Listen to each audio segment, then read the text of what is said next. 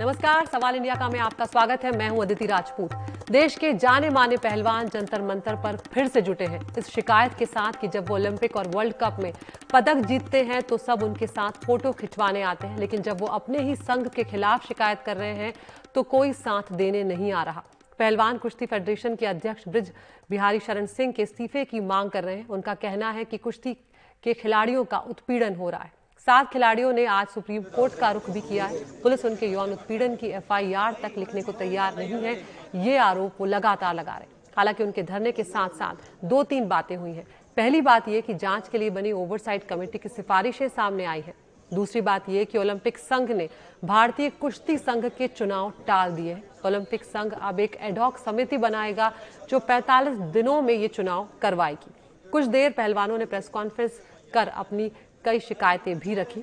तो सवाल इंडिया का में हम कई सवाल यहाँ पर उठा रहे हैं, लेकिन सबसे पहले यहाँ पर आपको हम बता देते हैं कि आखिर पहलवान क्या मांग कर रहे हैं, क्या कुछ उन लोगों का कहना है। तो सबसे बड़ी बात जो पहलवान यहाँ पर उठा रहे हैं, उसमें ब्रिजभूषण शरण सिंह जो है, उनकी गिरफ्तारी की मांग वो उठा रहे हैं। इसके अलावा यौन उत्पीड़न की जो शिकायतें वो कर रहे हैं, उसको लेकर उनका कहना है कि उस पर कार्रवाई की जानी चाहिए। और तीसरी मांग यहाँ पर वो कर रहे हैं कि धरना प्रदर्शन मजबूरी है तीन महीने बाद भी हमें इंसाफ नहीं मिला है और उसी के चलते हमें यहाँ दोबारा आना पड़ा है। जाँच रिपोर्ट को वो सार्वजनिक करने की मांग लगातार पहलवान कर रहे हैं और उनका साफ़ तौर पर यह कहना है कि सरकार ने पिछली बार जो आश्वासन दिया था, वो झूठा निकला है। तो यहाँ पर हम सवाल इंडिया का में अब सवाल यही उठा रहे हैं कि क्या देश के इन नामी गिरामी पहलवानों को इंसाफ मिलेगा? क्या कानूनन, पुलिस को यौन उत्पीड़न की शिकायत सीधे दर्ज नहीं करनी चाहिए थी। क्यों आखिर इतनी देर लगाई गई? क्योंकि बार बार साक्षी मलिक विनेश फोगाट यही कह रही हैं कि उनकी शिकायत के बावजूद एफआईआर तक दर्ज नहीं की गई। और तीसरा सवाल, क्या सरकार पहलवानों की मांगों को नजरअंदाज कर रही है? तो यहाँ पर खिलाड़ियों ने साफ़ कर दिया है कि अब वो बातों में नहीं आने वाले हैं और झूठी, झूठे वादों पर वो भरोसा नहीं करेंगे। तो सबसे पहले आपको यही सुनवाते हैं कि आखिर खिलाड़ियों ने क्या कुछ कहा है। अभी हम इन झूठी बातों में आने वाले नहीं हैं। पहले हमने गलती कर दी, एक कमेटी बनाई थी, वो डे टू डे वर्किंग देखेगी। लेकिन ब्रजभूषण शरण सिंह तब भी वो उनको देख रहे थे, उन्हीं के लोग देख रहे थे डब्ल्यू एफ़ आई ऑफ़िस तब भी खुला रहता था। तो अभी इस झांसे में नहीं आएँगे। हमारी लड़ाई है कि हमने जो कंप्लेन दी है लड़कियों ने सेक्सुअल हरासमेंट की, ब्रजभूषण शरण के खिलाफ, उसके ऊपर एफआईआर दर्ज हो। उनको अरेस्ट किया जाए और उसके बाद में पुलिस जो भी उचित कार्रवाई समझती है, जितना भी इन्वेस्टिगेशन करना है वो करे और देश की उच्च न्यायालय हमें न्याय दिलवाए। ये हमारी लड़ाई है और जब तक हमारी जो अन्याय की लड़ाई है, वो जब तक हम सक्सेस नहीं हो जाते, तब तक हम इधर ही बैठे रहेंगे और हमारे आने वाले भविष्य के लिए लड़ेंगे। तो उच्च न्यायालय हम गए हैं, हमें पूरी पूरी उम्मीद है कि सुप्रीम कोर्ट जो है, वो हमें न्याय दिलवाएगा। सभी जितने हमारे एक रेसलिंग के नहीं, जितने राष्ट्रीय, अंतर्राष्ट्रीय खिलाड़ी हैं, जैसे कोई भी गेम हो उनसे भी हम समर्थन मांगेंगे। उनको भी बोलेंगे कि ये कुश्ती की लड़ाई नहीं है। आने वाले सभी खेलों के भविष्य की लड़ाई है ये। और जितने भी हमारे संगठन है चाहे वो महिला संगठन है किसान संगठन है पंचायत है खाप है हम सबसे समर्थन मांगेंगे कि खिलाड़ियों की ये जो ये लड़ाई है इनमें सब आप लोग सहयोग करिए। क्योंकि अगर अब हम नहीं जीत पाए तो ये जो अब पर्दे के पीछे हो रहा है ये खुलेआम होगा। बारह लड़कियों ने वहाँ जाके बयान दिए थे और अभी जो सोर्सेज के थ्रू आ रहा है, वो ये आ रहा है कि क्लीन चिट मिल मिल गई है और लड़कियों ने कोई ऐसे बयान नहीं दिए। तो वही विनेश वाली बात है, या तो फिर हमारे ऊपर कार्रवाई की जाए। अगर उनको कुछ नहीं मिला तो हमारे ऊपर उल्टी कार्रवाई की जाए कि हमने क्यों वहाँ जाके कुछ भी बोला। तो यही है कि पारदर्शिता नहीं है, कुछ भी क्लियर नहीं है। सब वो छुप छुपा के कर रहे हैं, धोखाधड़ी में रख के कर रहे हैं। और इस मुद्दे पर ज़्यादा चर्चा करने के लिए हमारे साथ हमारे दो सहयोगी जुड़ रहे हैं। मुकेश सिंह सिंगर हैं, जो जंतर मंतर पर मौजूद है। उन पहलवानों का जो धरने का आज दूसरा दिन है वहाँ पर। और हमारे साथ हमारे legal affairs editor Ashish Bhargav भी हैं, जो सुप्रीम कोर्ट से लगातार अब ये मामला सुप्रीम कोर्ट भी पहुँच गया है, वहाँ पर है। मुकेश, यहाँ पर पहले मैं आपके पास आना चाहूँगी। मुकेश, दूसरी बार पहलवानों को आना पड़ा है। धरने के लिए वो भी कोई छोटी मोटी ये बात नहीं, और ये कोई गुमनाम खिलाड़ी नहीं है जिन्हें कोई नहीं जानता। ये वो लोग हैं जिन्होंने देश के लिए मेडल कमाए हैं, नाम कमाया है, देश का नाम रोशन किया है। और ये वाकई में कहीं ना कहीं शर्मसार करने वाली बात है कि इन्हें दोबारा आना पड़ रहा है। क्या वजह यहाँ पर नज़र आ रही है? और जो साक्षी मलिक जो आरोप लगा रही है कि कई बार कहने के बावजूद एफआईआर तक दर्ज नहीं की गई, मुकेश, उसके पीछे क्या वजह है? देखिए दिल्ली दिल्ली पुलिस की ओर से अभी तक कोई आधिकारिक बयान नहीं आया कि आखिर क्यों केस दर्ज नहीं किए जा रहे हैं। दिल्ली पुलिस ने जो खेल मंत्रालय की कमेटी है, उससे उनकी जो रिपोर्ट है, वो रिपोर्ट मांगी है, जो कमेटी इन्हीं महिला पहलवानों के आरोपी की पहले से जाँच कर रही थी तो वो रिपोर्ट मांगी है। लेकिन जो महिला पहलवान है वो यहाँ आप देखें कि अभी भी धरने पर बैठे हुए हैं और साक्षी मलिक हो विनेश फोगाट हो या फिर दूसरे पहलवान हो वो सभी यहाँ पर बैठे हुए हैं। और उनका कहना ये है कि जब तक भारतीय कुश्ती संघ के अध्यक्ष ब्रजभूषण शरण सिंह गिरफ़्तार नहीं होते हैं तब तक वो यहाँ से नहीं जाएँगे। तो आप देखें कि यहाँ पर जो महिला पहलवान है वो भी बैठे हुए हैं। मैं कुछ जो पहलवान यहाँ पर आए उनसे बात करता हूँ। आप निकल आइए प्लीज़। अ, कुछ जो पहलवान यहाँ पर हैं उनसे बात करने की मैं कोशिश करूँगा कि आखिर उनकी क्या मांगे हैं और क्यों वो यहाँ से जाने वाले नहीं हैं? आप आपका नाम क्या है सर बताइए। मेरा नाम सत्यव्रत है जी। सत्यव्रत जी ये बताइए कि अ, जो खेल मंत्रालय से रिपोर्ट मांगी है दिल्ली पुलिस ने अभी आप लोग क्यों बैठे हैं क्या वजह है क्या मांगे हैं आप? नहीं, खेल मंत्रालय से रिपोर्ट का तो सर कोई दिल्ली पुलिस खेल मंत्रालय से क्यों रिपोर्ट मांगेगी? ये तो बात ही गलत है, जब जब जो हमारी जो बहनें हैं, उन्होंने सात ने एफआईआर दर्ज कर दी है तो उसके बाद खेल मंत्रालय की रिपोर्ट का तो कोई लेना देना ही नहीं रहता ना। आपने, महिलाओं ने हमारी ने रिपोर्ट की है, उसकी आप एफआईआर करवाइए और कार्रवाई शुरू करवाइए, यही तो हमारा कानून कहता है। तो मुझे नहीं लगता कि ये कोई वैलिड क्वेश्चन है कि भाई खेल मंत्रालय से पुलिस रिपोर्ट मांग रही है। जो जाँच कमेटी पहले बनाई गई थी उस कमेटी की के सामने बयान दर्ज हुए थे सभी पहलवानों के। उस कमेटी पर क्या विश्वास नहीं है महिला पहलवानों को? जी देखिए कमेटी ने क्या किया? उनका हम महिला पहलवानों को क्या? हमारे को पता ही नहीं कि कमेटी ने क्या रिपोर्ट बनाई है क्या विश्वास की बात तो जब आएगी ना जब हमारी नॉलेज में कुछ हो। हमारे को कुछ पता ही नहीं कि क्या रिपोर्ट दी है ना हमारे को कुछ बताया गया। सीधा बस ये है कि फेडरेशन ने काम स्टार्ट कर दिया और हमारे को ये बता दिया कि भाई तुम्हारे आरोप झूठे थे तो ऐसे तो नहीं चलता ना जी। अभी तक जो केस है वो दर्ज नहीं किया गया है। दिल्ली पुलिस ने कंप्लेन ले ली है सात महिला पहलवानों की लेकिन एफआईआर दर्ज नहीं हुई है। तो अगला कदम क्या होगा आप लोगों का? जी अगला कदम तो यही है जब तक जो हमारी जो भी डिमांड्स है वो पूरी नहीं होती तो हम यही हैं। सुबह शाम रात यही हैं हम कहीं नहीं जाने वाले। सुप्रीम कोर्ट भी गए हैं आप लोग?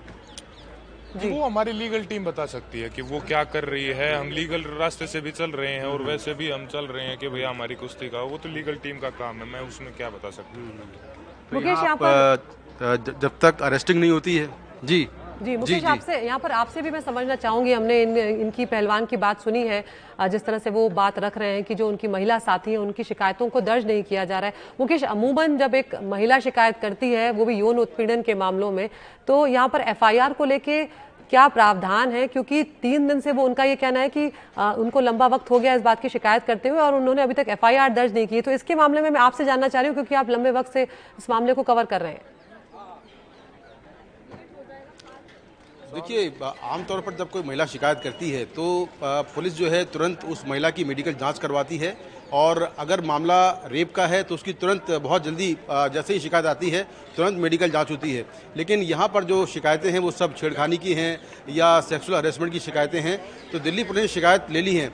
लेकिन तमाम जो अधिकारी हैं अगर हम उनसे उनसे मैंने जो बात की आज सुबह से उनका कहना यह है कि आमतौर पर जो शिकायतें आती हैं इस तरह की, उस पर तुरंत कार्रवाई होती है, एफआईआर दर्ज होती है।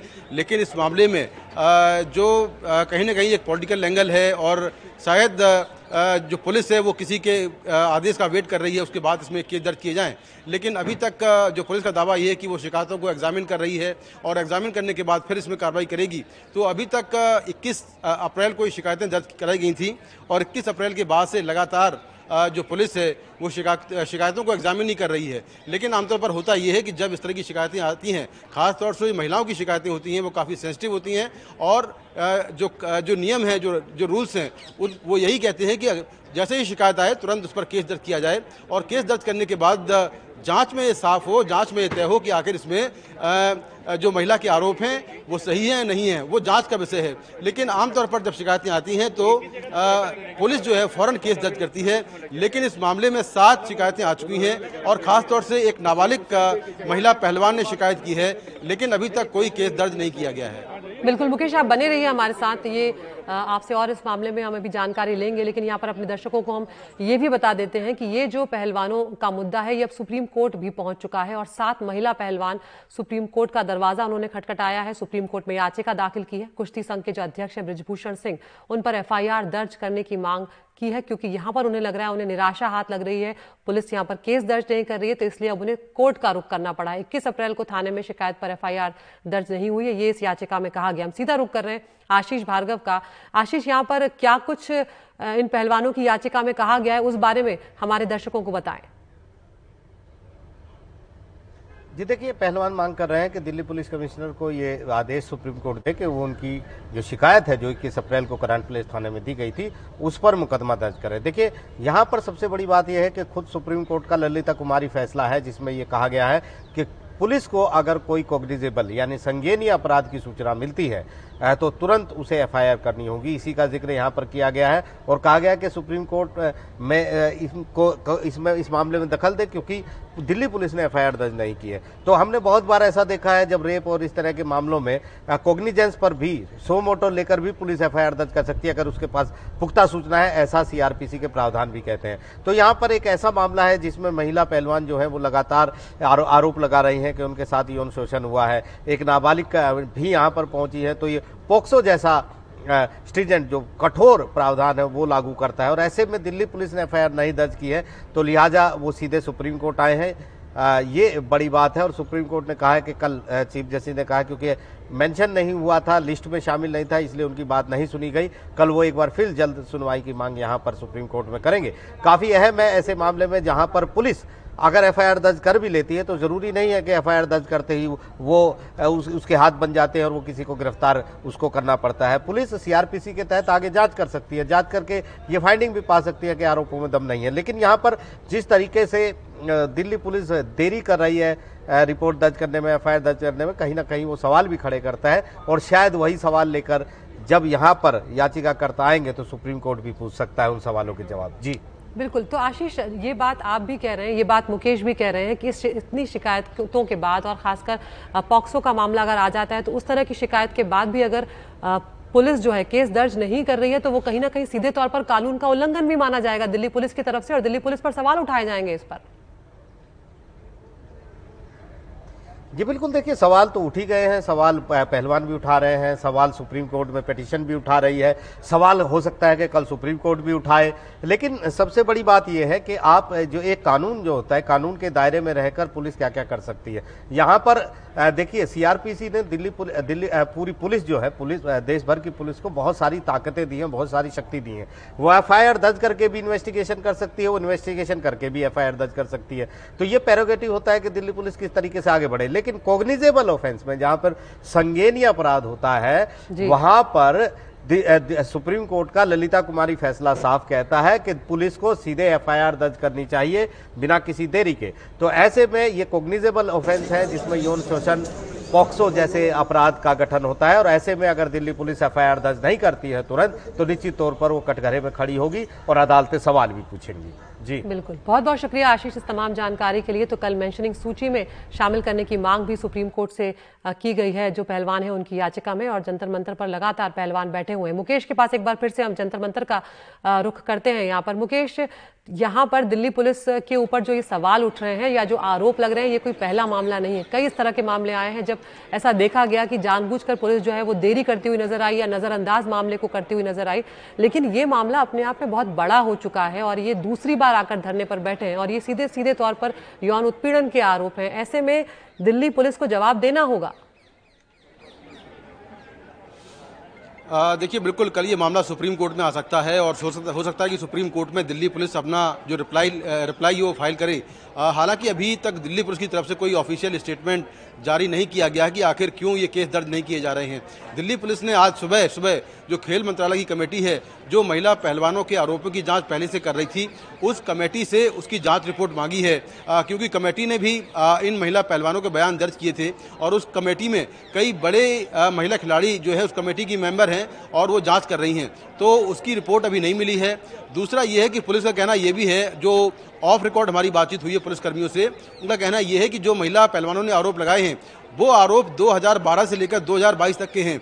यानी कि वो शिकायत 21 21 अप्रैल को कर रही हैं लेकिन उनके जो एलिगेशन हैं उनके साथ जो घटनाएँ हुई हैं जिन घटनाओं का वो दावा कर रही हैं वो घटनाएँ 2012, 2013, 14, 15, 16, 17, 18, 19, 20 और 21, 22 की घटनाएँ हैं। तो पुलिस का कहना यह है कि काफ़ी पुरानी घटनाएँ हैं और ये जो महिला पहलवान है वो तीन महीने पहले भी शिकायत कर सकती थी लेकिन तब उन्होंने पुलिस में शिकायत नहीं की।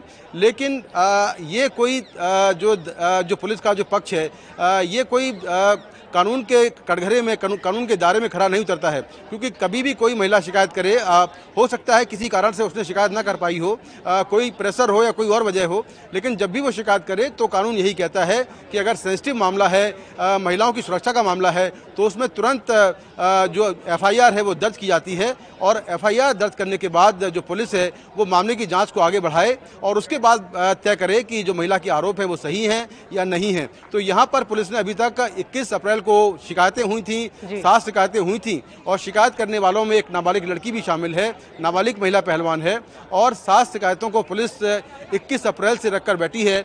अब तक कोई केस दर्ज नहीं किया गया है और जाँच की बात तो अभी बहुत दूर है। जी।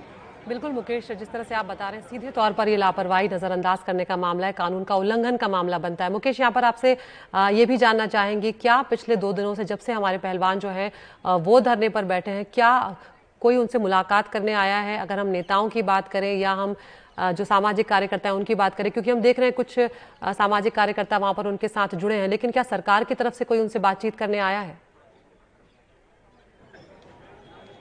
देखिए, सरकार की तरफ़ से अभी तक कोई बातचीत करने नहीं आया है और ना ही सरकार की तरफ़ से कल से लेकर आज तक कोई स्टेटमेंट या बयान जारी हुआ है। लेकिन यहाँ पर मैं आपको दिखाता हूँ कि यहाँ पर लगातार अलग अलग राजनीतिक पार्टियों के नेता पहुँच रहे हैं। तमाम जो सामाजिक संगठन के लोग हैं वो यहाँ पर पहुँच रहे हैं और इन महिला पहलवानों को सभी सपोर्ट करने दूर दूर से आ रहे हैं। उसका कारण ये है कि आज सुबह इन महिला पहलवानों ने वीडियो जारी कर ये अपील की थी कि तमाम राजनीतिक पार्टियों के लोग आ, आ, उनके साथ में आए और ये भी कहा था कि खाप पंचायतों के लोग भी उनके साथ में आए उनका सपोर्ट करें। तो आप यहाँ पर देखें कि खाप पंचायतों से जुड़े हुए नेता हैं। दूसरा और सामाजिक संगठन से जुड़े नेता हैं वो यहाँ पर पहुँचे हैं। दिल्ली महिला आयोग ने दिल्ली पुलिस को नोटिस जारी किया है इस पूरे मामले पर। यहाँ पर? तो जिस तरह से मुकेश ने जानकारी दी यहाँ पर कि अब नेता भी वहाँ पर आने लगे हैं और तमाम लोग जो हैं वो उनके समर्थन के लिए आ रहे हैं लेकिन दिल्ली पुलिस ने अभी तक इस मामले में केस दर्ज नहीं किया है। और अब हम यहाँ पर हमारी सहयोगी निधि कुलपति जो है उन्होंने इन पहलवानों से जंतर मंतर पर पहुंचकर बातचीत की है। वो बातचीत भी आपको सुनवाते हैं।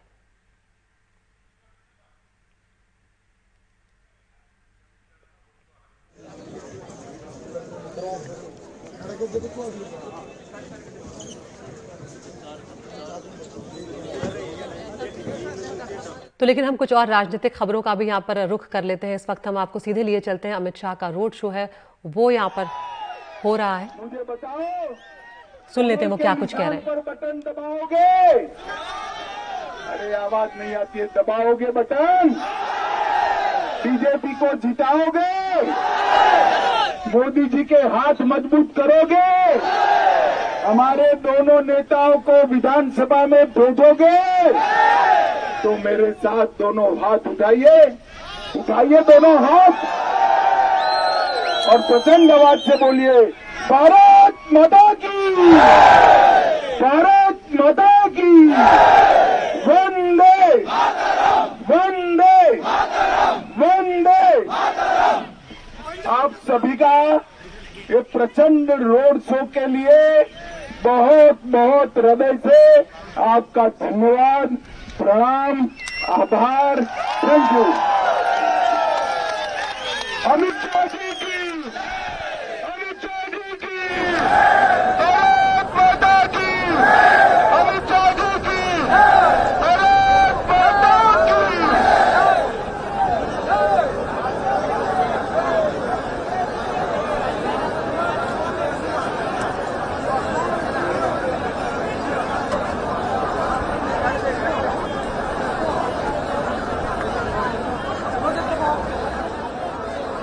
तो कर्नाटक में राजनीतिक बिगुल बचते ही, चुनावी बिगुल बचते ही राजनीतिक पार्टियाँ जो हैं, वो अब सीधे तौर पर जनता से जुड़ती हुई नज़र आ रही हैं। ताबड़तोड़ रैलियाँ और रोड शो जो हैं, वो यहाँ पर किए जा रहे हैं। केंद्रीय गृह मंत्री अमित शाह, वो भी कर्नाटक के दौरे पर हैं और आज चामराजनगर ज़िले के गुंडलूपेट में उन्होंने रोड शो किया है। भारी तादाद यहाँ पर उनके समर्थकों की नज़र आई है। बड़ी तादाद में समर्थक जुटे हैं अमित शाह के इस रोड शो में और वहाँ पर गृह मंत्री अमित शाह जो हैं, वो जुटे भी हैं। वहाँ पर जो वहाँ के उम्मीदवार हैं। उनको भी वो साथ लेकर खड़े हुए और उन्हें भारी मतों से जिताने की जनता से, लोगों से अपील भी की है। और यहाँ पर लगातार बीजेपी जो है, सत्ता में वापसी की कोशिशें करती हुई नज़र आ रही है। बसवराज बुम्बई जो हैं, वो एक बार फिर से बीजेपी के चेहरे के तौर पर आए हैं। लेकिन मुख्य चेहरा जो स्टार प्रचारक हैं, वो प्रधानमंत्री नरेंद्र मोदी ही हैं। अमित शाह भी हैं उस उसमें जेपी नड्डा भी रहेंगे। योगी आदित्यनाथ जो है वो भी यहाँ पर प्रचार करने आएँगे। ईश्वरप्पा जैसे नेता जो है जो वरिष्ठ नेता है वो भी यहाँ पर आएँगे। लेकिन बीजेपी को कुछ झटके जो हैं वो भी कर्नाटक में लगे हैं। तो देखना होगा कि आ, किस तरह की ये जो सियासी लड़ाई होगी लेकिन कर्नाटक की लड़ाई जो है वो अब काफ़ी दिलचस्प होती जा रही है। तो गृहमंत्री अमित शाह जो है वो कर्नाटक के दौरे पर हैं और आज उन्होंने चामराजनगर ज़िले में रोड शो किया है। उसकी तस्वीरें।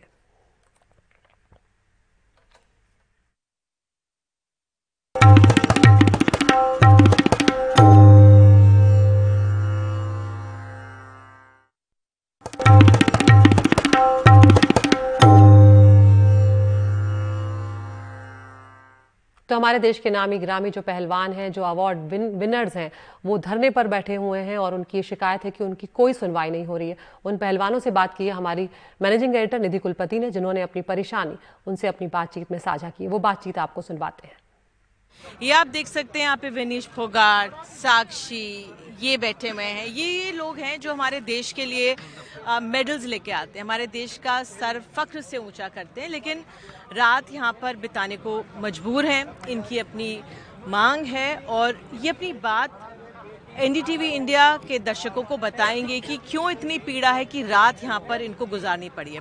दिनेश आपको रोते हुए भी देखा। रात आप लोगों ने यहाँ बिताई है। क्या कारण हुआ? सरकार ने कहा कमेटी बनाएँगे, उसकी रिपोर्ट आई। आप लोग अब सुप्रीम कोर्ट भी चले गए जरा बताइए, हुआ क्या है? देखिए मैम, जब स्टार्टिंग में हम आए थे यहाँ पे तो उसके बाद में तीन दिन के तक बातचीत चल रही थी हमारी स्पोर्ट्स मिनिस्ट्री से। उन्होंने आश्वासन दिया था कि हम एक कमेटी बनाएँगे और फोर वीक्स में उसका रिपोर्ट देंगे और जो भी हमें फाइंडिंग होगा, उसके खिलाफ में हम एफआईआर करेंगे। फिर उन्होंने सिक्स वीक्स कर दिया। फिर अभी तीन महीने से हम वेट कर रहे थे। हम फ़ोन कर रहे थे कि, सर, हमारी रिपोर्ट्स में क्या आया? ये बता दीजिए। हम गेम भी कर रहे हैं।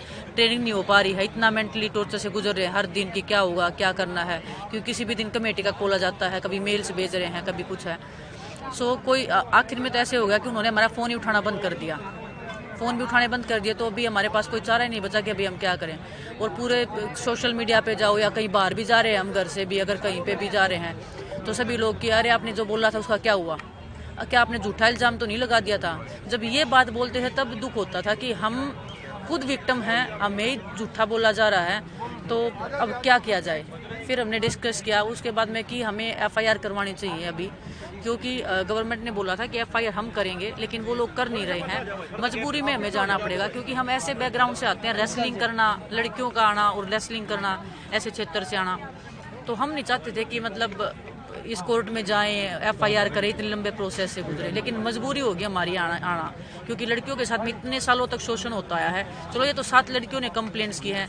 ब्रजभूषण ने कम से कम सात सौ लड़कियों के साथ में शोषण किया है। वो इतनी लड़कियाँ हैं उनकी अगर हिम्मत नहीं बढ़ी है क्या बता इन सात को इंसाफ मिलेगा? तो वो लड़कियों भी ये सोचेंगे कि हमें भी इंसाफ मिल गया है। अच्छा, अच्छा आप मुझे ये बताइए क्या सात और बच्चियाँ आप सामने आई हैं जिससे ये मामले में और लोग जुड़े हैं?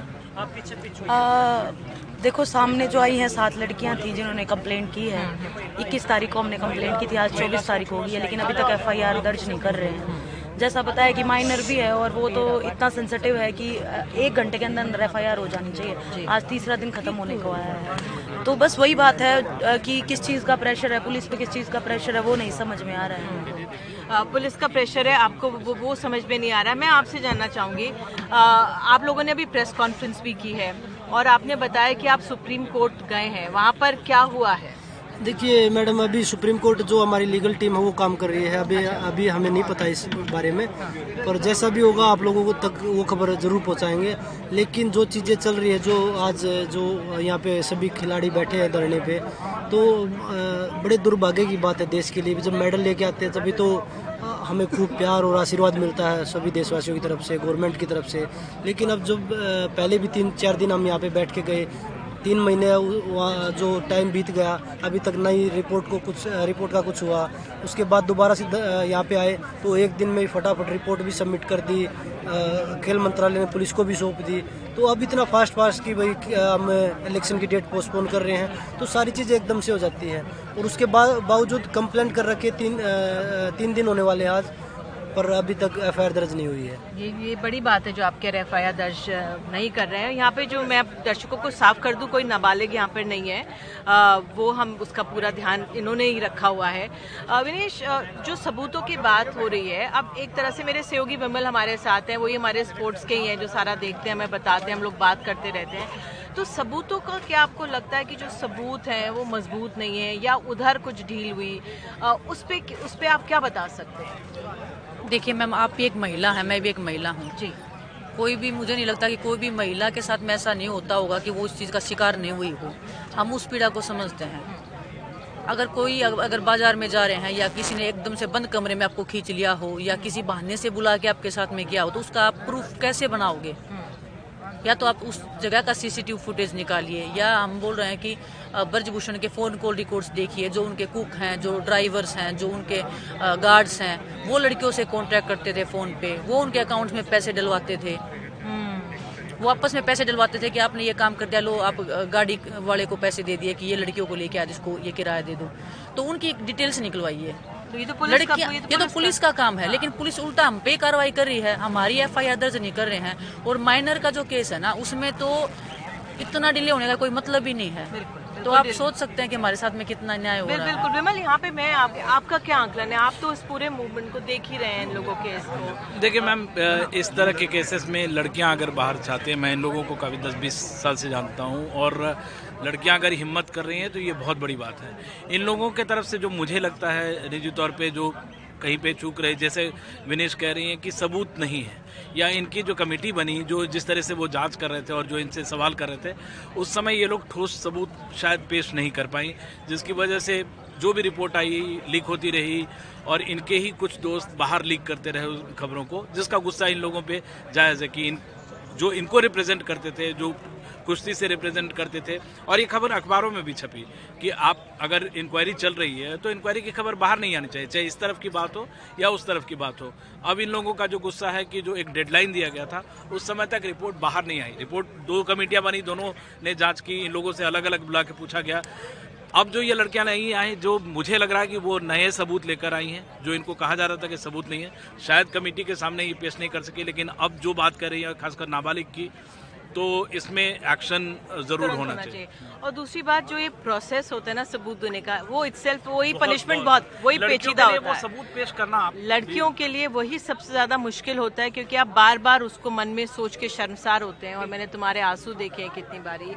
आप लोग आप लोग जुटे हुए हैं उनके साथ ये बहुत अपने आप में अहम हो जाता है। वाली नहीं है विनीशियस को मैं काफ़ी वक्त से जानता हाँ। गोल्ड मेडल लाने वाले लोग तो रुलवा देते हैं लोगों को ये रोने वाले नहीं है तो को बिल्कुल नहीं है। इनके साथ बैठ के बहुत हौसला मिलता है। और आज हम सिर्फ़ यहाँ इसलिए कि इनको भी हौसला मिले कि साथ हैं, लेकिन आप विनेश, ये भी मुझे बताओ, अब जो, जैसे विमल ने हमें समझाया, क्योंकि अब आप लोग बाहर आए हो और आप जानते हो, बड़ी शक्तियाँ होती हैं, फिर जो दूसरी तरफ़ से खड़ी होती हैं।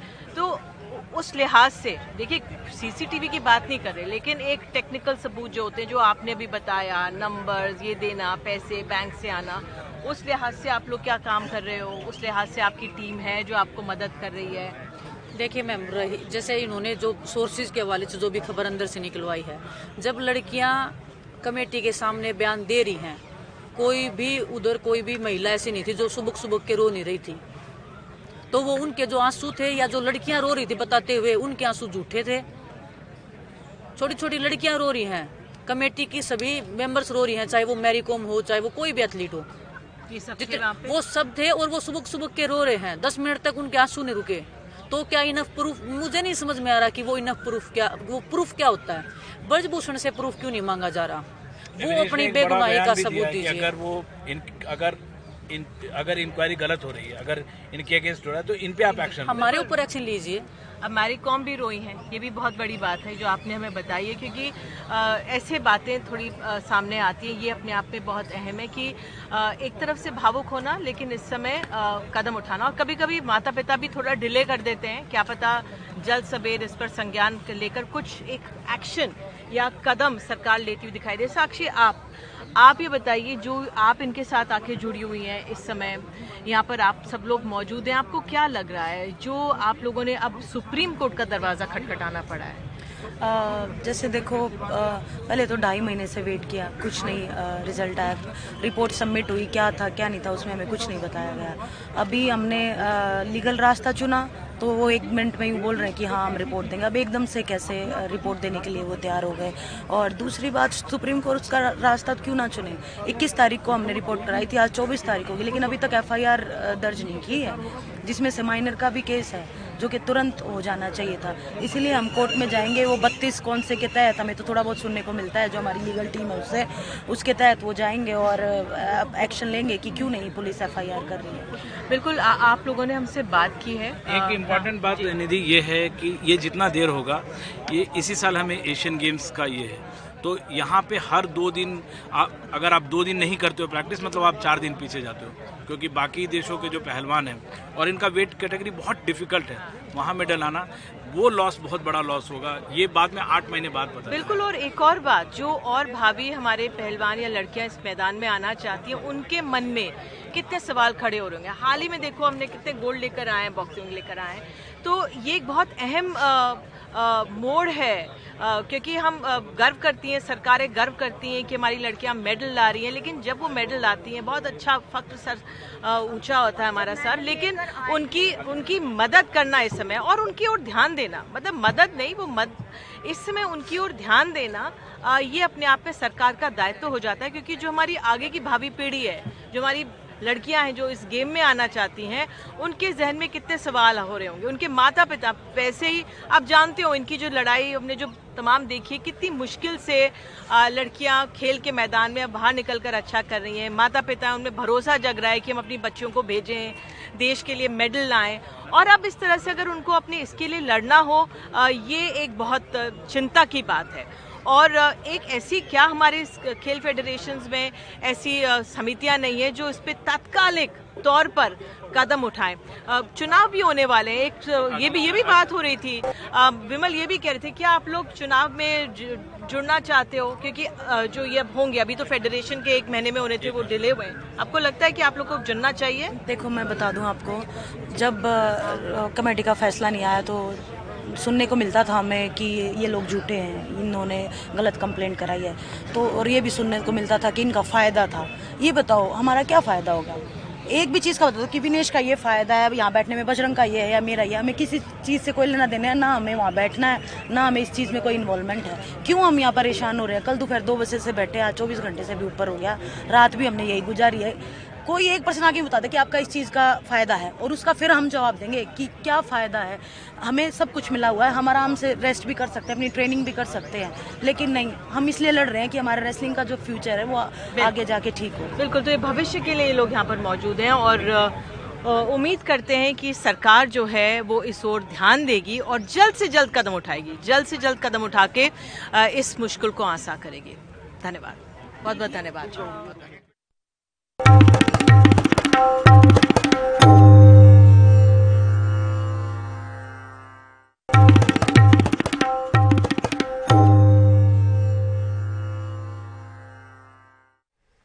और इस वक्त बड़ी खबर आ रही है 500 भारतीय पोर्ट सूडान पहुँचे हैं। आपको बता दें कि सूडान में जो गृह युद्ध की स्थिति बनी हुई है, उसको लेकर भारतीयों को लेकर लगातार सरकार कोशिशें कर रही थी उन्हें वापस वतन लाने की।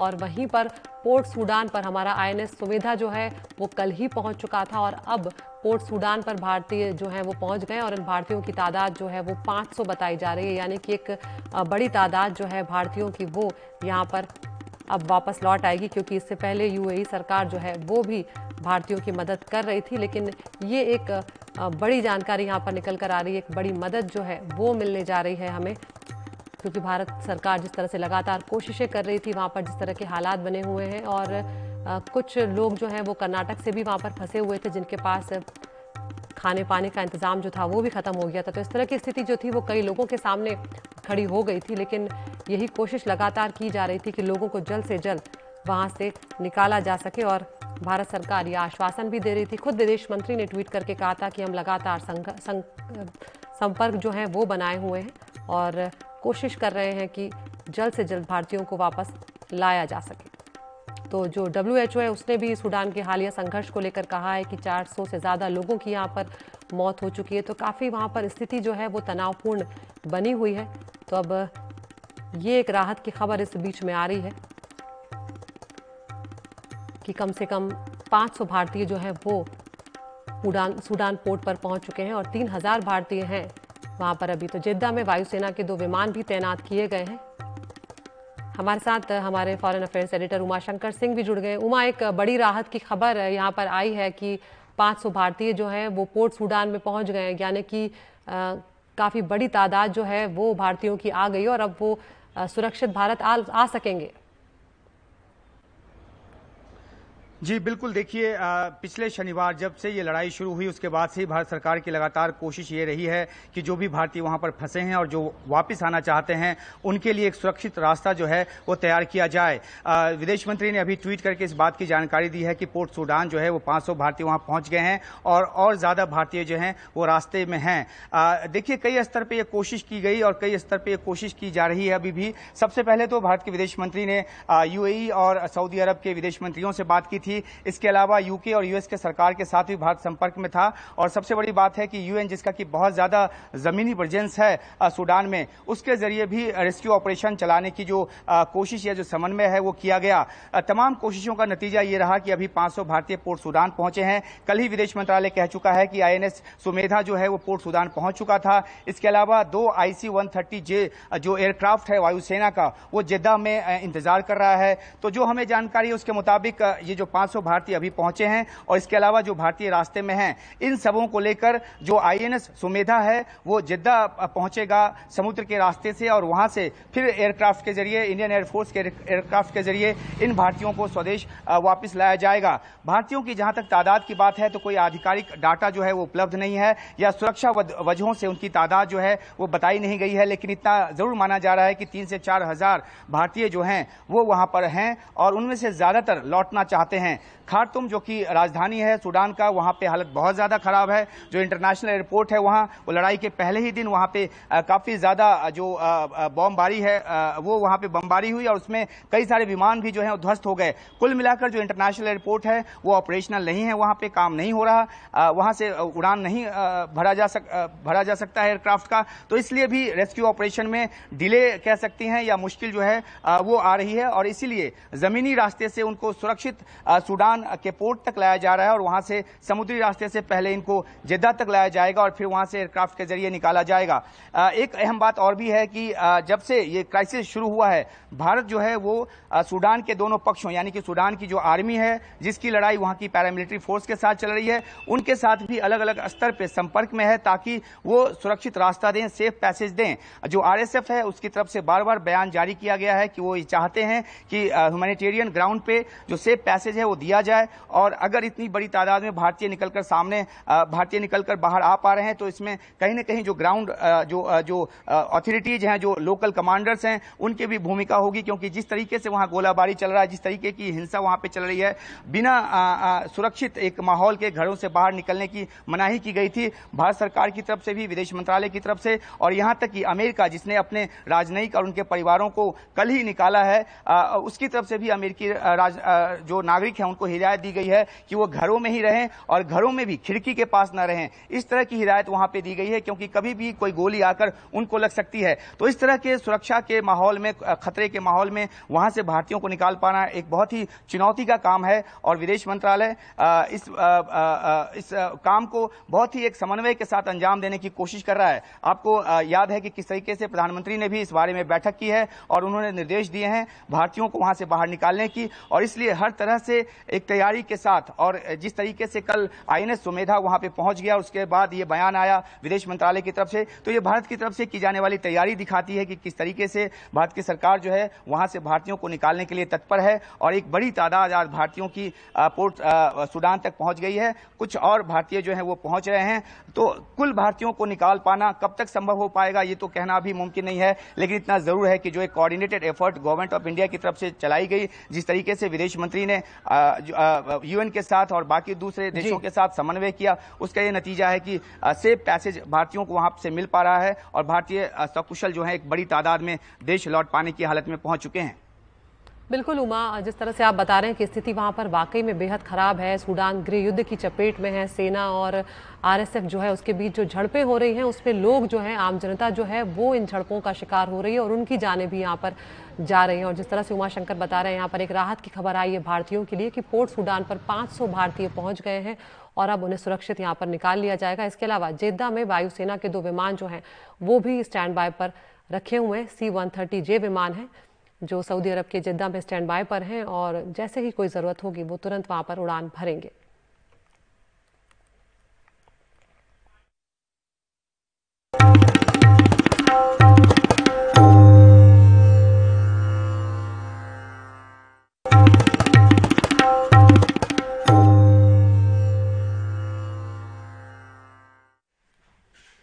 और अब उत्तर प्रदेश की बात करते हैं, जहाँ पर मुख्यमंत्री योगी आदित्यनाथ ने आज सहारनपुर और फिर शामली में जनसभाओं को संबोधित किया।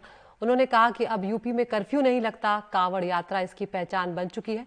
यूपी अब भयमुक्त हो चुका है। अब माफिया नहीं, महोत्सव हमारी पहचान बन चुका है। उन्होंने कहा कि पहले नौजवानों पर झूठे मुकदमे होते थे, अब झूठे मुकदमे नहीं होते। साथ ही बोले कि हमें यूपी में भयमुक्त वातावरण में सफलता मिली है। शामली में आज मुख्यमंत्री ने कहा कि आज गुंडा टैक्स वसूली करने वालों की अब अब उनकी जो गर्मी है वो शांत हो गई है। आज भाइयों बहनों आज पश्चिमी उत्तर प्रदेश में कर्फ्यू नहीं लगता। आज कावड़ यात्रा निकलती है कावड़ यात्रा। याद है ना? आज कर्फ्यू नहीं आज दंगा नहीं। आज गुंडा टैक्स ने गुंडा टैक्स वसूली करने वालों की सबकी गर्मी शांत हो गई ना। माता और बहनों का आशीर्वाद है। तो कमल चुनाव चिन्ह को और भारतीय जनता पार्टी को सत्ता में आने से कोई रोक नहीं सकता है। और उसी ताकत का एहसास कराते हुए मैंने कहा था, तब कि जो लोग गर्मी दिखा रहे हैं ना 10 मार्च आने दीजिए। 10 मार्च 2022 मैंने कहा 10 मार्च को जब बैलेट ईवीएम खोलेंगे ना तो उसमें केवल कमल ही कमल नज़र आएगा। और भाइयों बहनों, फिर से प्रदेश के अंदर आपके आशीर्वाद से सरकार बनी।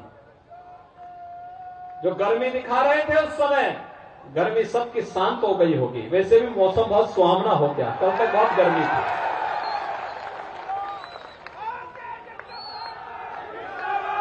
गुंडा टैक्स वसूली करने वाले कहा चले गए, कोई पता ही नहीं। कोई उनके लिए दो बूंद आँसू बहाने